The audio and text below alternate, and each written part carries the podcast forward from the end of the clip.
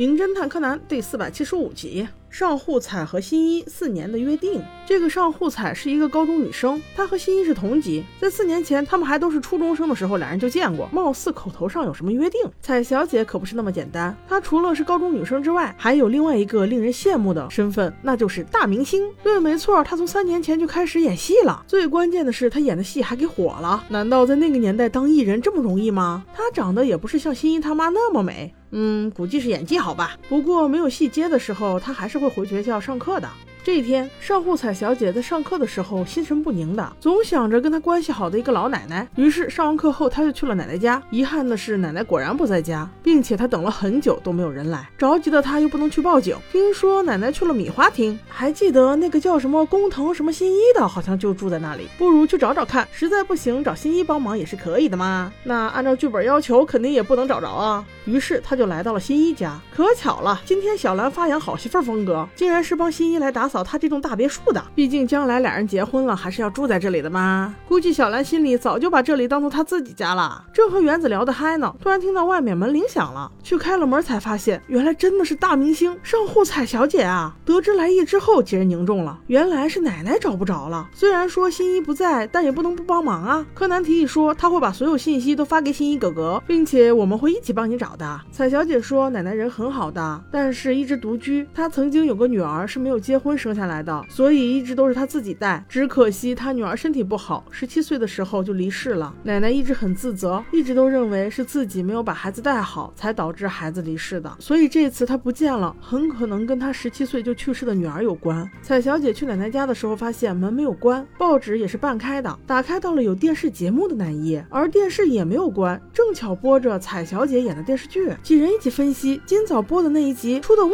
景，恰好就在米花厅的米花公园。呀，奶奶不会是以为彩小姐坐在这里，所以来找她了吧？彩小姐赶紧说，米花公园旁边有一栋别墅，那个地方就是接下来那一集拍摄的地点。不如我们赶紧去看看吧。原子当然求之不得了，谁愿意待到这里打扫卫生呢？于是几人赶紧赶到了这栋别墅。这个地方已经成景点了，对外开放的说，这里的工作人员告诉他们，确实有一个跟他们描述很像的老奶奶来过，问了很多奇怪的问题，所以他印象特别深刻。老奶奶问道：旁边的医院能不能看到这里的风景啊？几几十年间，这里的风景和布置有没有变化过啊之类的？工作人员回答道：“其实这一直都没有变过。”老奶奶便在十分钟之前，压着去医院的方向离开了。哎呦，不巧，就差了十分钟。老奶奶肯定走得不快，应该还在附近。OK，我们四个人分头找。那彩小姐、原子和小兰乖乖的分头找去了。只有柯南在想，老奶奶为什么要去医院方向呢？他又为什么问这里的风景有没有变过呢？于是他特意跑到了医院，透过医院仅有的几间病房的窗户，可以看到公园旁边的这栋别树。被大树的风景衬得美轮美奂啊！难不成这是老奶奶女儿的遗愿吗？想到这里，她迅速去旁边的围栏看，果不其然，有一位身形佝偻的老奶奶，边絮絮叨叨边向湖边走。她走近一听，才发现原来老奶奶说的是：“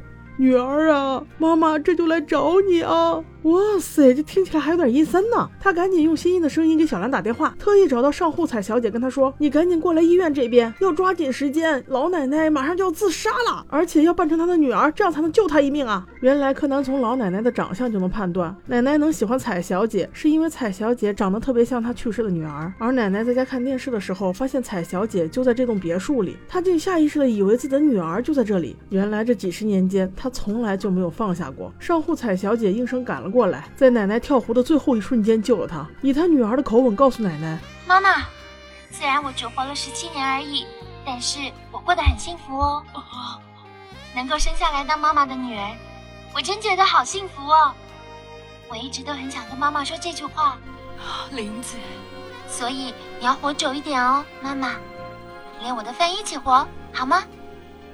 不出所料，这句话解开了老奶奶的心结，最终避免了一场不该有的灾难。所以，亲爱的宝子们，放下过去，直面未来，是不是生活才会更美好呢？OK，拜喽。哦，对了，忘了说，这个商户彩小姐和新一的约定是，看看四年之后能不能完成自己的理想。彩小姐想当一名真正的演员，而新一则是要成为一名真正的侦探。关于这个约定，彩小姐倒是做到了，不过新一做没做到？亲爱的宝子们，你们说呢？真的拜拜喽。